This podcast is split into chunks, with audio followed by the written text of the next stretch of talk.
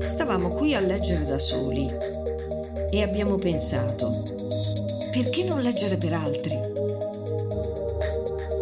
Audio Babette, storie in podcast.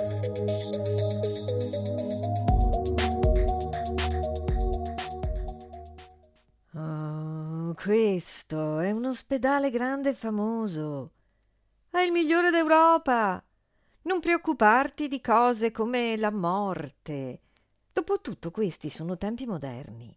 È il 1846. Stai calma, bambina mia. Ci prenderemo buona cura di te. È così che le infermiere, con le lunghe gonne di flanella blu, rassicurano le giovani partorienti all'ospedale generale. Quante volte Semmelweis le ha sentite parlare così e ha provato un brivido lungo la schiena. Cosa ha visto Semmelweis in quei quattro mesi trascorsi in corsia al tempo della prima nomina? Innanzitutto si è trovato di fronte a un inspiegabile mistero sui decessi per febbre puerperale. Dopo i parti, le donne morte di questo male nella prima divisione, quella dei medici, sono molte di più di quelle decedute per la stessa causa nella seconda divisione, la divisione delle ostetriche.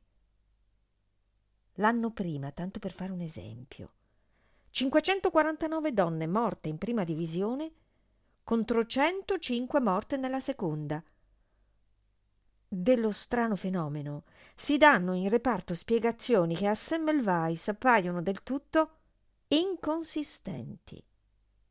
Si tratta di influenze epidemiche, sostiene il professor Klein. E Semmelweis, non convinto di queste indicazioni, si mette all'opera per capire un po' studia e un po' prova soluzioni empiriche.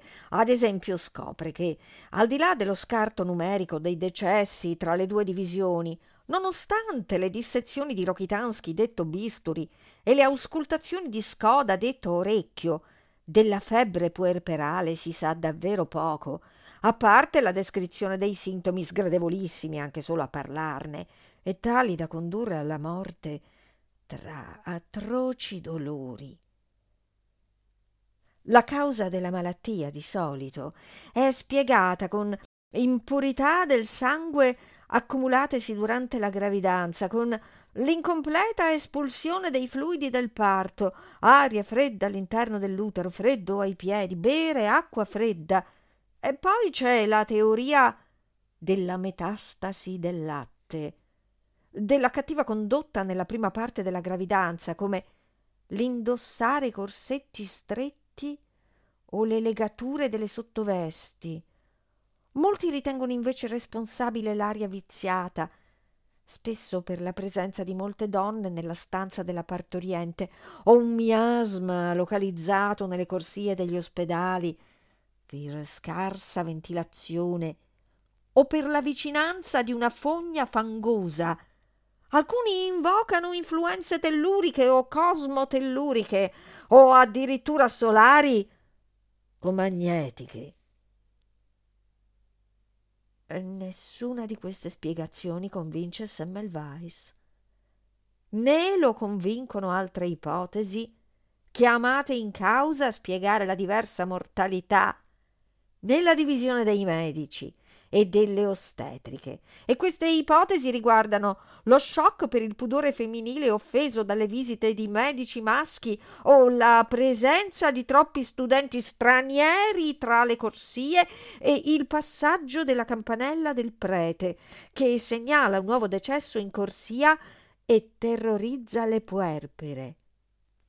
Per quanto non persuaso affatto da queste spiegazioni, Semmelweis inizia a fare qualche verifica sul campo. Fa partorire le donne sdraiate sul fianco, come è d'uso nella divisione delle ostetriche. Fa riportare a letto in barella le donne dopo il parto, anziché farle camminare. Cambia la modalità di somministrazione dei medicinali. E poi considerata l'inutilità di, di questi tentativi, non sapendo che pesci pigliare, si concentra su quella campanella del cappellano, che sicuramente infastidisce anche lui, senza prendere accordi con Klein.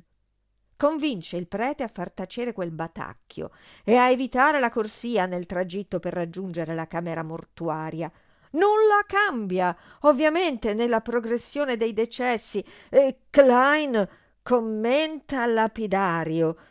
Se ne faccia una ragione, Semmelweis! Resta convinto il professor Klein che contro quella epidemia, contro quel genius epidemicus, si è del tutto impotenti e dunque anche assolutamente privi di colpa. Resta convinto il dottor Semmelweis che contro quella malattia, contro l'implacabile febbre puerperale, qualcosa vada fatto, altrimenti si è colpevoli. Ignaz Semmelweis, come Edipo davanti alla Sfinge, ora sa qual è il suo destino. Constatata l'impotenza di bisturi e di orecchio, toccato con mano l'arrendevole fatalismo del professor Klein, Ignaz Semmelweis si è appena persuaso che sarà lui stesso a risolvere l'enigma, sarà lui stesso a trovare la via d'uscita. E così la notizia del ritorno imprevisto del suo predecessore e della decadenza in attesa della sua prima nomina gli arriva come un pugno sui denti. Eccolo lì, Ignaz Semmelweis, nella stanza dei dottori zitto. Intento a raccogliere i suoi effetti personali e ripiegare mestamente il camice mentre bisturi e orecchio sulla soglia. Non sanno cosa dire. Eccolo ignaz semmelweis che si prepara a lasciare la corsia decaduto dall'incarico proprio nel giorno in cui la sua opinione potrebbe essere preziosa. Pensano in silenzio bisturi e orecchio perché è appena arrivata una commissione ministeriale ed è in corso una riunione, dicono ora ad alta voce, bisturi e orecchio, e in questa riunione Klein, davanti agli ispettori del ministero, sta dicendo che la causa dell'epidemia è la scadente condizione dei muri della divisione. Imprudenti bisturi e orecchio a riferire questo a Semmelweis imprudenti. Perché ecco ora Ignaz che cambia faccia. Lascia il camice da ripiegare e scatta.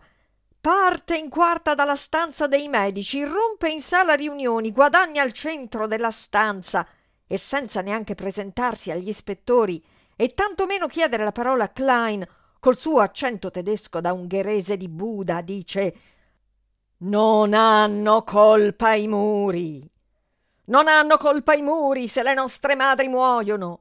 Hanno colpa i dottori che si tappano gli occhi e le orecchie e non vogliono vedere, non vogliono sentire, non vogliono capire. Altri ospedali hanno muri in condizioni ben peggiori, ma è qui da noi che la febbre puerperale si fa beffe della medicina viennese. Imprudenti, bisturi e orecchio. Imprudenti.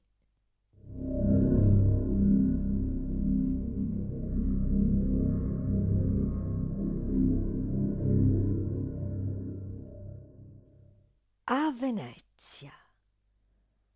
A Venezia si va per la bellezza dei luoghi e per il silenzio che aiuta a meditare. Ed è lì che ora passeggia Ignaz, riflettendo sugli ultimi avvenimenti. Il congedo dall'ospedale generale per il rientro del suo predecessore dopo soli quattro mesi dalla nomina. La turbolenza ormai evidente nel rapporto col professor Klein. La morte del padre.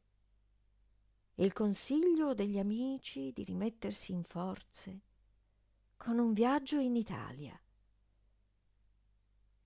e tutte quelle giovani madri portate via dalla febbre puerperale. Su tutto questo riflette Ignaz, Ma soprattutto i suoi pensieri si soffermano, e c'era da aspettarselo, sulle febbri letali. A Venezia Ignaz mette in ordine le osservazioni. Prima osservazione. Nelle due divisioni il numero dei parti all'anno è lo stesso, quello che cambia è il personale. Dottori e studenti di medicina in una, ostetriche e studentesse di ostetricia nell'altra. Seconda osservazione. La febbre puerperale infuria in prima divisione, ma non c'è alcuna epidemia in città. Terza osservazione. Decenni di statistiche tenute scrupolosamente all'ospedale generale mostrano che la stagione è del tutto irrilevante. Non si tratta di un morbo stagionale. Quarta osservazione. La chiusura temporanea della corsia ferma la mortalità. Quinta osservazione. Maggior trauma nel parto accresce la probabilità di malattia e di morte. Sesta osservazione. I neonati spesso muoiono come le madri. Ragiona bene Semmelweis, mettendo in fila le informazioni in suo possesso, pensando come un medico moderno deve saper fare, ragiona da scienziato. Ma come sta Ignaz? Come si sente? Che emozioni prova? Perché non rivolge a se stesso e ai suoi sentimenti la stessa scientifica attenzione che rivolge al reparto? Perché non si domanda cos'è quel flebile rombo di tuono che dentro il suo petto sta facendo il nido.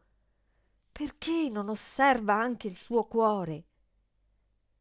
Potrebbe realizzare che la morte dei genitori lo ha straziato.